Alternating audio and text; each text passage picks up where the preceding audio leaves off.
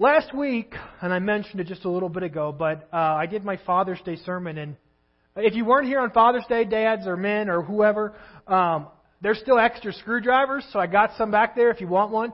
I think they're in Irene's sound booth. That's what I gave the dads for Father's Day this year. So if you want to take one with you, take them home because I don't need 25 screwdrivers. Um, I mean, eventually you will because in church things disappear, but still, um, I'd much rather you take them and use them now.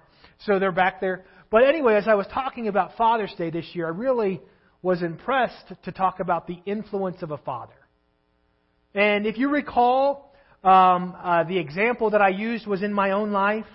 My son giving me the privilege of pulling out his front tooth with my drone. That's influence, right?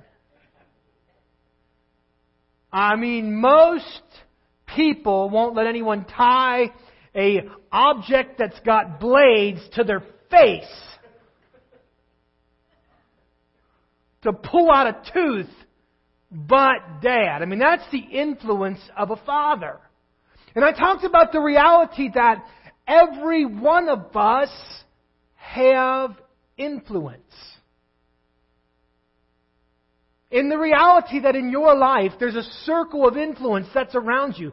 There are people with whom you have influence, but with influence comes responsibility. You know, Casey questioned the responsibility I have with influence. He questioned whether that was a good use of my influence to tie a drone to my son's mouth. I mean, we can use our influence for good or we can use it for, for bad. I guess if my son would have ended up with a drone wrapped around his face or something, it could have been bad. But we can, we, we're choosing what's happening with our influence. And last week it was just the, the revelation or the understanding that yes, there is influence, but I, I did kind of feel like I left it out there like, hey, you've got influence, now go do something with it. God has been speaking to my heart about the answer to influence for a while. God has been speaking to me for a while as a, as a pastor about, you know, I mean, it's, it's one thing to say I have influence and then to say to do good with it, but I'm like, I don't know what I'm supposed to do. Like, I don't know how to do this. Like, Pastor, that sounds great. I want to have good influence. I want to see people impacted. I want to be able to pull out kids' teeth with drones. Whatever you say, but I don't know how. Like, God's been speaking to me about the how long before I preached about the influence. My brother in law in Kentucky, he was able to buy a, a little bit of a, of a farm, and there a farm isn't like a farm here. So, what do you buy? 10 acres or something? I don't know. Anyway, that's enough for there. And it's got some old buildings. You know how in the old buildings, the old barns or whatever, there's old implements? That you know at one time they had an incredible purpose, but there isn't anybody alive that knows how to use them for that purpose anymore. Maybe Dwayne does, but that's about it. You know what I'm talking about? I'm, I, and excuse me because the name of this game show, I remember as a kid I used to watch some of the old game shows, and there was a game show called Liars Club. Well, Pastor's talking about Liars Club. Anyway, the way this game show was set up was they'd have a panel of people and they'd bring out a random object and each of the panelists would try to describe the object and tell a story about how this object was used or what it was for. And then the contestants had to guess which one was right. And so they'd bring up a random object and they'd all have their own story about what this object was for, and one of them was right. And the whole idea of the game was that they had to figure out what was the right purpose for what they had. I'm going to talk about something today that I believe is becoming more and more obscure and implement a tool that I think is becoming more and more obscure in our lives today that at some point I wonder if we're going to look at it and wonder what it was ever there for. Like what what what is that? It's got some dust on it, it's got some scratches in it. Huh, What we used to do something with that. I don't remember because I believe in looking at the word that it is one of the greatest tools of influence throughout the word of God. It's a tool of influence that we'll see in the ministry of Jesus Christ is paramount to his ministry. But we often overlook it. In the book of Acts, we'll see the early church gets this tool. Yet at times we've neglected it. The tool I want to talk about is the table. The reality that I believe is your table is the greatest opportunity, the greatest tool for influence that you have at your disposal. Who here has a table? Just raise your hands.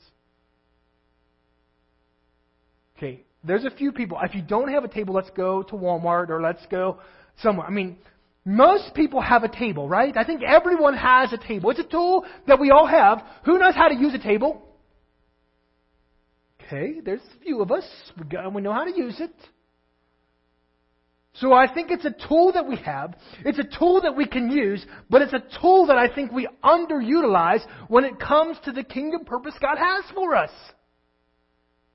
We're busy. We're hectic. Life's crazy. We don't make it to supper.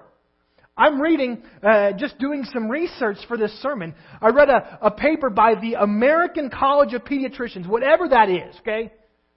And they were looking at the reality of the table. And they said uh, these were the facts that they discovered when it comes to family dinners. Now, we're not talking about church right now. We're talking about the American College of Pediatricians. When it comes to family dinners, you don't have to pull the conclusion up yet because I haven't got to the, to the, to the evidence or facts they found. They said teens, teens that frequent family dinners are likelier to get better grades in school, uh, they are seven uh, teens who have dinner with their family seven times a week are almost 40% likelier to say they receive A's and B's. Their language development is enhanced. So there's an academic benefit to the table, according to the American Pediatric College or whatever. They said there's a decreased risk of drug, alcohol, and nicotine use. There's a decreased risk of other high risk behaviors or di- incident of other high risk behaviors. There's improved Family relations. There's less emotional stress. Teens with more frequent family meals. Now, they've never eaten a meal at my house because emotional stress sometimes is high. Teens with more frequent family meals have had fewer emotional and behavior problems. They were more trusting and had more helpful behaviors to others. Teens had a higher life satisfaction regardless of family economics. So, their conclusion now you can pull that up. This is the American pediatric college or college of pediatricians, when families share meals together, everyone benefits. The children, the parents, even the community, making the family table a priority from an early age can serve as a vaccine against many of the harms that come to children from a hurried lifestyle. Pediatricians should inform parents of the benefit of the family table and regularly encourage its implementation. In a day when digital distractions are rampant, the simplicity of this concept can be refreshing and encouraging to parents. I'm going to tell you, there's kingdom truth in what the American College of Pediatricians was trying to communicate. As a pastor, I look at that and I say, hey, guess what? They're discovering a truth that God has outlined. He's demonstrated. I'm going to tell you there's power at your table. There's power at your table. You know, and we're talking about families, and you say, well, my family's all grown up, so it doesn't matter. There was another lady who wrote a book, and this was just a social, worldly book, whatever you want to say. In her book, Eating Together, Alice Julier argues that dining together can radically shift people's perspectives it reduces people's perceptions of inequality. And diners tend to view those of different races, genders, and socioeconomic backgrounds as more equal than they would in other social scenarios. So, families, there's a benefit in our family unit. Even within our relationships with people outside of our families, there's something that the world can recognize that's accomplished through sharing a meal. Yet, believer, Are we utilizing the tool that God's given us? Are we recognizing the potential of our table? Pastor Steve, my brain, as God's been speaking this to me, just the potential of tables is absolutely blowing my mind. If our tables began to be used not just to store up the mail, but to share meals together, I've been in your houses, just saying. What might happen? Families, what might happen? Neighbors, what might happen? Pastor, I'll be transparent. I can be transparent. I don't even have a. Tara was teasing me because the pulpit got moved to the back and said something about being transparent. That's why it's there. And I said, I don't even need a pulpit. That's how transparent I am. But anyway, Pam and I, we've been talking about this. It's wrestling in my brain. So we're talking about how well we do family meals. We don't do them well. I do them well. You know what usually happens in our house? Now, I'll cook sometimes, but when I'm done cooking, I'm going to eat. And whether I cook or Tam cooks, I sit down and have a meal. And my kids manage to sit down to have a meal. But you know who often doesn't make it to the table? My wife. But we're not doing it well. They might be eating with dad, but they need to be eating with mom too, and so we're trying to prioritize her making it to the table. You know, we, we talked about the potential of a table. We've got a neighbor who lives across the street from us. She's, ah, man, I shouldn't do this. So I'm not, she's older. I'll just say it that way. I'm not going to throw a number out there because these are recorded and maybe she listens to them. I don't know. Don't want to insult her. She lives by herself. And we've never asked her over for dinner.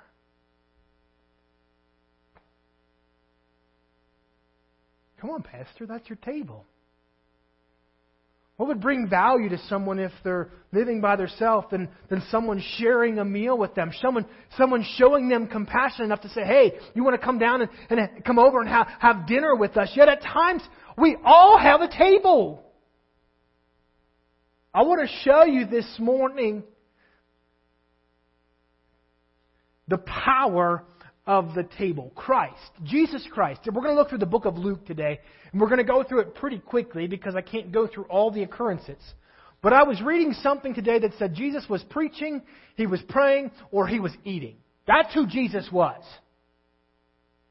When you look at the Word of God, Jesus is, is he's preaching, he's praying, or he's eating. As much as Jesus eats, I think sometimes our picture of Jesus might be a little bit skewed. I mean, the guy's always eating a meal. Why? Why would, why would the, uh, we believe that the Holy Spirit inspired the writers uh, of the Word of God, it's the inspired Word of God, why would He direct them to write down all these times when Jesus is eating? Because there's power in the table. Jesus in, in, in Luke chapter 5, he's, he's with Levi. Levi held a great banquet for Jesus at his house. A large crowd of tax collectors and others were eating with them.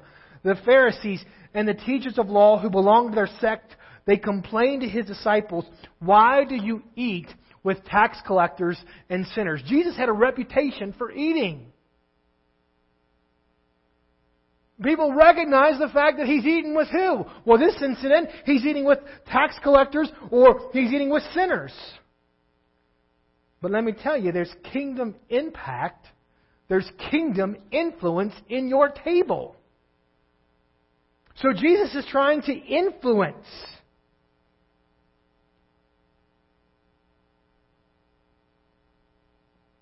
Luke chapter 7. One of the Pharisees invited Jesus to have dinner with him. He went to the Pharisee's house. He reclined at the table. A woman in that town who lived a sinful life learned that Jesus was eating at the Pharisee's house, so she came there with an alabaster jar of perfume. As she stood behind him, wiping his feet, or at his feet weeping, she began to wet his feet with her tears and poured and wiped them with her hair. She kissed and poured perfume on them. This moment, Jesus is at a Pharisee's place having a meal, suddenly God does something incredible in that moment. We've heard the story about the woman who washed Jesus' feet, right? We've heard about the one who had the alabaster jar and, and she poured the perfume, the expensive perfume, on Jesus. It happened at the table food in Jesus. Late in the afternoon, the twelve came to him and said, Send the crowd away so that they can go to the surrounding villages and countryside to find food and lodging because we're in a remote place. He replied, You'll give them something to eat. This is the miracle where he feeds 5,000. He could have sent them on. He said, McDonald's is over the hill. Go get yourself some Big Mac and French fries. No, there was a kingdom opportunity through breaking bread together that Jesus Christ, he, he took the moment, something incredible. Let me tell you, sometimes we think it's going to be just a regular meal, but God shows up and does something remarkable. Boy, that's another family meal tonight. What if God showed up? Something incredible happened? Like your teenager talked to you. Something remarkable. Like your spouse mentioned how their day was. Yet at times we're, we're not preparing. There's a whole series that I'm going to go through on the table. At times we're not even giving that opportunity to happen. I was talking, I mean, I've been talking about this a lot. I was talking to my friend, he's a pastor in Indiana, and we were bouncing this off each other, and, you know, he has to listen to me when I get these wild ideas and listen to all my thoughts, and I have to listen to him sometimes, but I'm talking too much. So, anyway. And we were talking about this, and I said, Jared, he, me and my wife, we never did this. I don't know, many of you probably did when you got married, you registered for like China or whatever. You know how people have their settings or nice, where you got grandma's china in the closet or whatever that you never use. It's in the closet, but you never use it. Now, he's got four kids as well. Uh, I think his oldest is like a freshman in high school, and his youngest is about Graham's age. I said, Jared, and we were talking, his wife's a nurse, and I said, what would it be like, like if tonight you got the good china out? And like everybody shows up at the table, and you've got the good china out, and and it probably doesn't matter if you cook hot dogs. It doesn't matter because the good china's out. You think that meal is different because you set the table? Sometimes we just have to take advantage of the tool that's before us, and the tool does something remarkable. How complicated is a table? Let me tell you how complicated a table is. I can build one.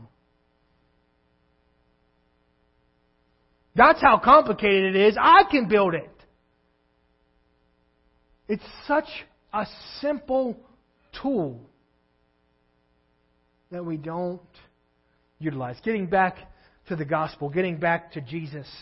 In chapter 10, it's, these are all in the, in the book of Luke. As Jesus and his disciples were on their way, he came to a village where a woman named Martha opened her home to him. Remember the story of Mary and Martha, and we get this, this whole interaction where they're upset with each other because one's serving and one's not, and you know, Jesus. It's all about the table, right? That's what's happening in the background is there's a meal that's supposed to be happening that we're missing. Again, kind of in the background, uh, you know, or or implied that that that, that Jesus with Nicodemus, he he the tax guy or yeah, yeah the guy who climbed the, the tree, Zacchaeus, that's, I'm sorry, I said Nicodemus, but I'm glad people just make sure you're awake. Zacchaeus, you remember he climbed a tree and, and Jesus, he, he invites Jesus. Jesus comes to his house. Well, I'm going to guess if Jesus comes to your house, what are you going to do? He's going to feed him. He's spending, spending some time with him. They're going to share a meal together. Other Pharisees in Luke chapter 14, he noticed how the guests pick places of honor at the table, he told him this parable. Jesus used table as teaching. Where we're talking in, in, in, Sunday school about Jesus using ordinary objects, we're talking about parables of Christ. He used it for teaching. Have the guests pick places of honor at the table. He told him this parable. When someone invites you to a wedding feast, do you take a place of honor? For a person more distinguished may, than you may have been invited. Jesus replied, A certain man was preparing a great, a great banquet and invited many guests. I'm going to tell you that the table was so important in Christ's understanding that, that he actually used it for teaching.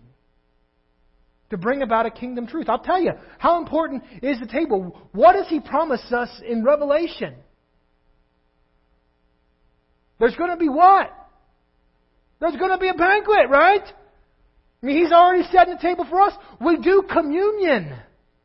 Think about the Lord's Supper.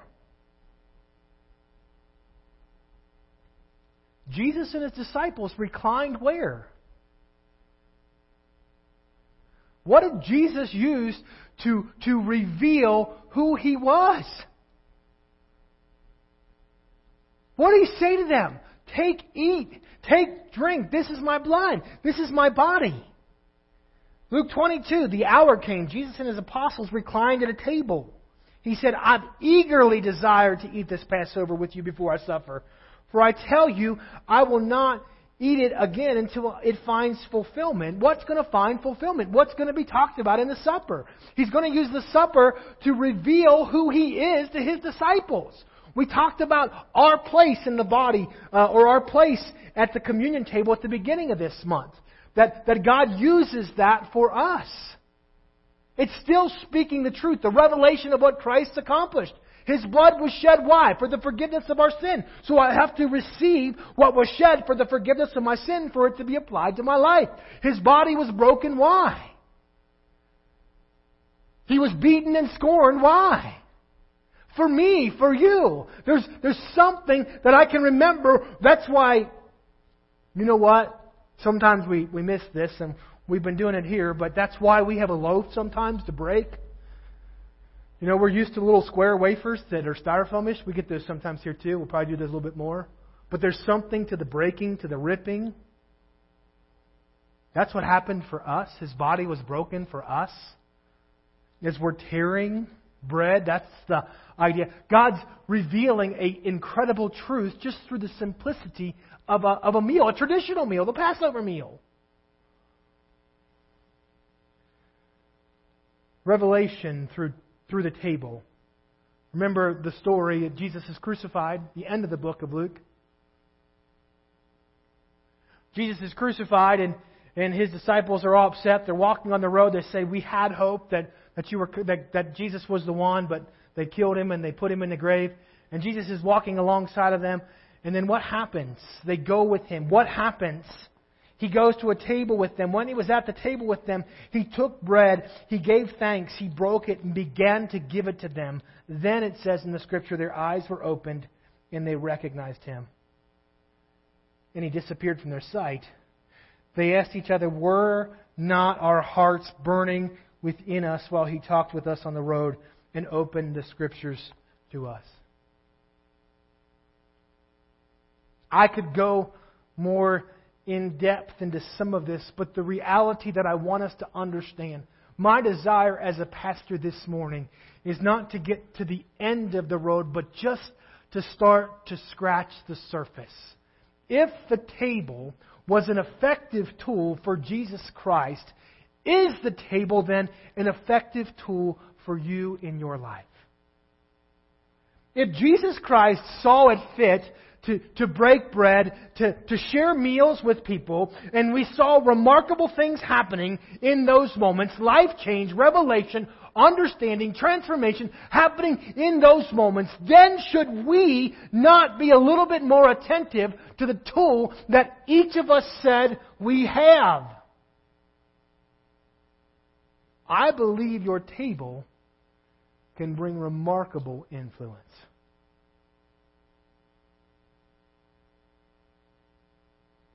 I believe your table can bring about remarkable revelation. I believe your table can bring about incredible transformation. But our tables sit empty. Or they sit full of stuff. Families. Prioritize the table. Start there.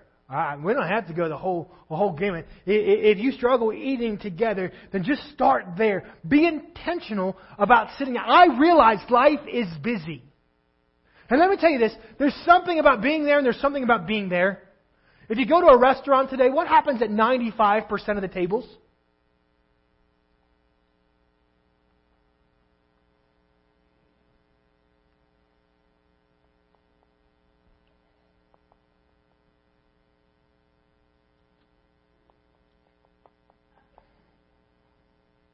I swear, I wonder if people talk.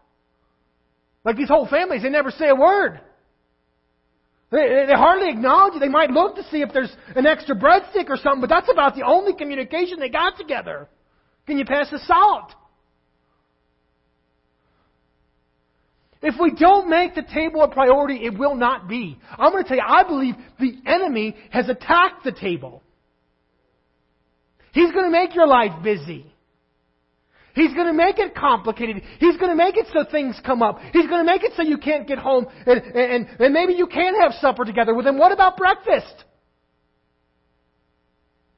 What about a midnight snack together if you don't get to have dinner? Whatever it is. But being intentional to prioritize and then say that this is a time for us to be together. I was talking to Joe Vogel about this. I've been talking about this a lot. He said, Pastor, he said, I was over at, at the China house the other day and he said the Chadron State football team all came in and they were going to have dinner together. And he said, I guess they all have a deal. Whoever looks at their cell phone first has to pay for dinner. He said, so all these football players, they just stacked their phones up on the table and they couldn't look at them because if you pick it up, it's going to cost you. Well, let me tell you, there's something more valuable it's going to cost you when you don't communicate with your kids. It's not just going to be a football player's meal. It's going to be your kid's life. It's going to be your friend's eternity. It's going to be your neighbor's understanding of Jesus Christ. The world can recognize the value of the table. The American College of Pediatricians can realize the importance of the family table? Can we, church, recognize what an integral tool this could be for us in the kingdom of God if we just started using it? Man.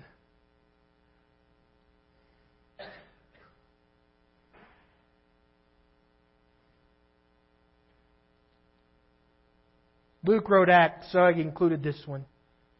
The early church understood the table. You guys can come forward because we're just about finished. Every day, they continued to meet together in the temple courts. They broke bread in their homes, and they ate together with glad and sincere hearts, praising God, and enjoying the favor of all the people. And the Lord added to their number daily those who were being saved. That sounds like an influential church.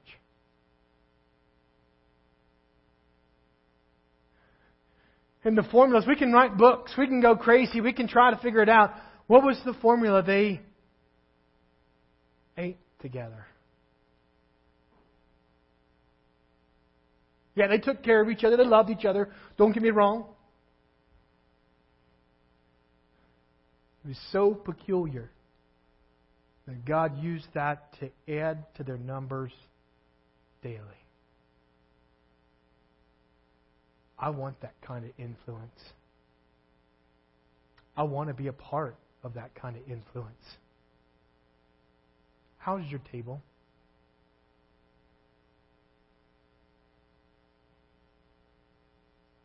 I'm going to talk about decluttering your table in the future.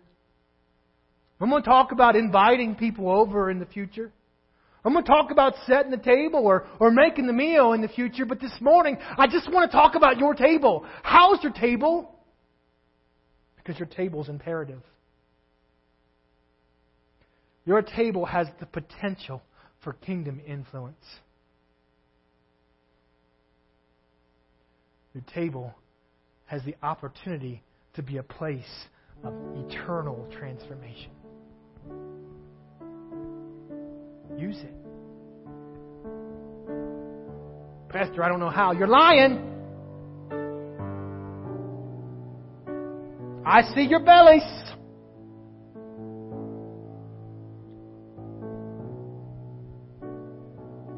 We all can handle it. I love the simplicity of the table. I love the reality that each one of us understands. Like, we can do this. Like, prioritize it. Like, for Tam and I, we just got to make it our, our model. We're going to get together. Kids might be fussy when mom doesn't give them a second serving right away. But she's going to sit down at the table. You know, Father's Day. Last week, some of you got a text. If you didn't, I'm sorry. We've been talking about this. So I wanted for Father's Day, I bought my wife, this is, guys, genius. Put this one in your pocket next year and try it. I bought my wife some cake pans for Mother's Day. So for Father's Day, why don't you use your cake pans? Genius. Don't tell my wife. Don't try it unless your relationship's like ours. so my wife said, What kind of cake do you want? And I got on the internet and I started looking. I found a chocolate caramel turtle cake. It is good. Yep. There's power in the table. My wife made that cake, and I'm telling you what, there was more cake than we were going to eat. So we've been talking about a table. So she starts texting. You want to be influential, you send a piece of chocolate caramel turtle cake to someone. Eight o'clock at night on a Sunday night didn't matter. Won't Carey live 10 miles from town? Doesn't matter. Chocolate cake? What?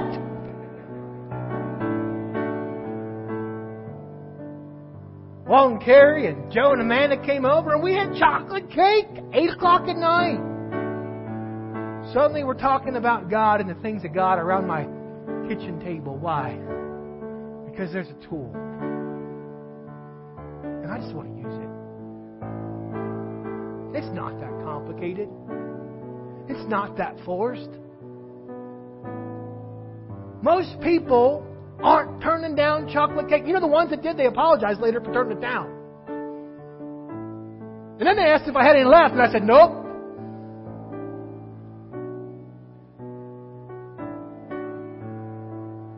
I want my table to be a place of influence. I want your table to be all that God has for it. Prioritize your table. I hope this week that when you look at it, you think something different. Like, okay, how? Like what? Who? How? What? Chocolate cake? Okay, I can make me some chocolate cake. Hey, honey, make me a big chocolate cake. We'll have leftovers and invite people over too. Pastor said it works.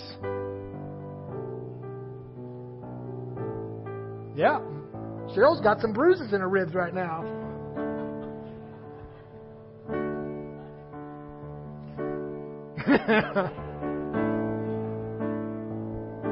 Sometimes God's ways are pretty easy if we just recognize them.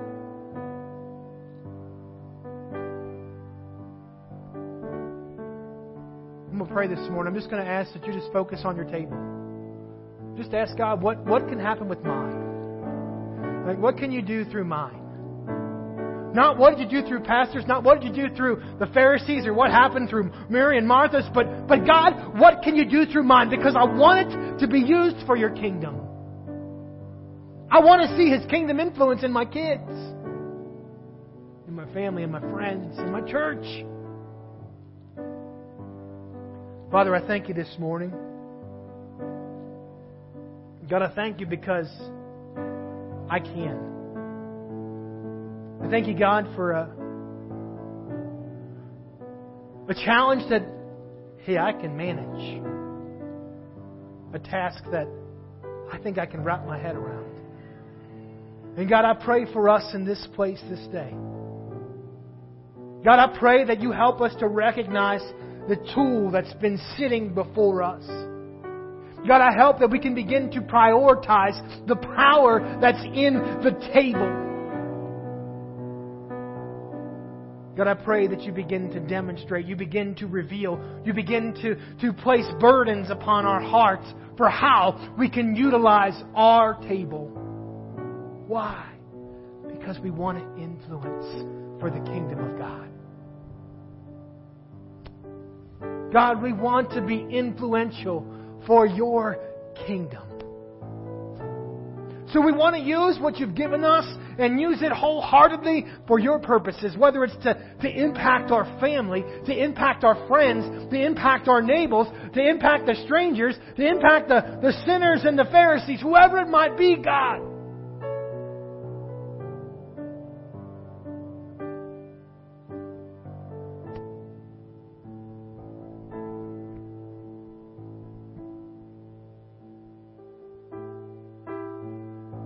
God, as we just spend some time this morning just being quiet before you, I pray for revelation. Holy Spirit, I ask you to speak.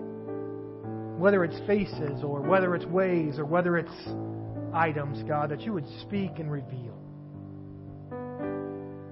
God, that we could see the influence of the church of Acts, that we could see the influence of uh, uh, uh your desires for us because we're doing the simplicity of breaking bread together.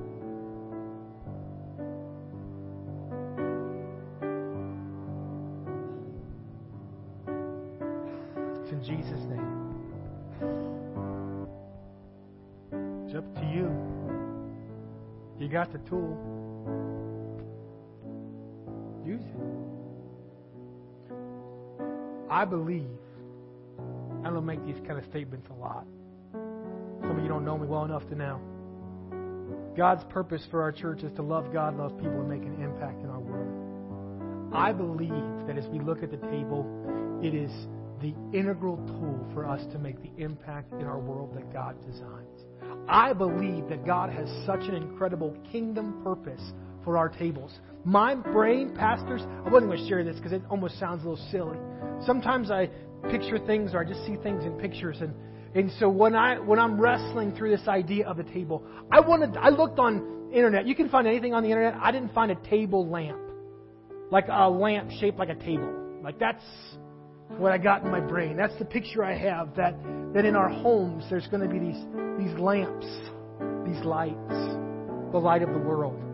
Our tables are going to be the lamp. It's going to be where that light shines. And, and I got this picture in my brain, and I got this one a couple, oh, about a year ago, about all these lights turning on throughout our community. And God's showing me that this is going to happen through our table. God's revealing to me that that's, that's the way. Because again, sometimes the influence, how God? Sometimes it takes a while to hear. We got to get ourselves in. I believe that God's going to use this as an integral part of the fulfillment of His purpose for our church. Love God. Love people, making an impact, being an influence in our world. It comes through our table. The Lord bless you and keep you. May He make His face shine upon you and be gracious to you. May He turn His face towards you and grant you His peace. And may you prioritize your table.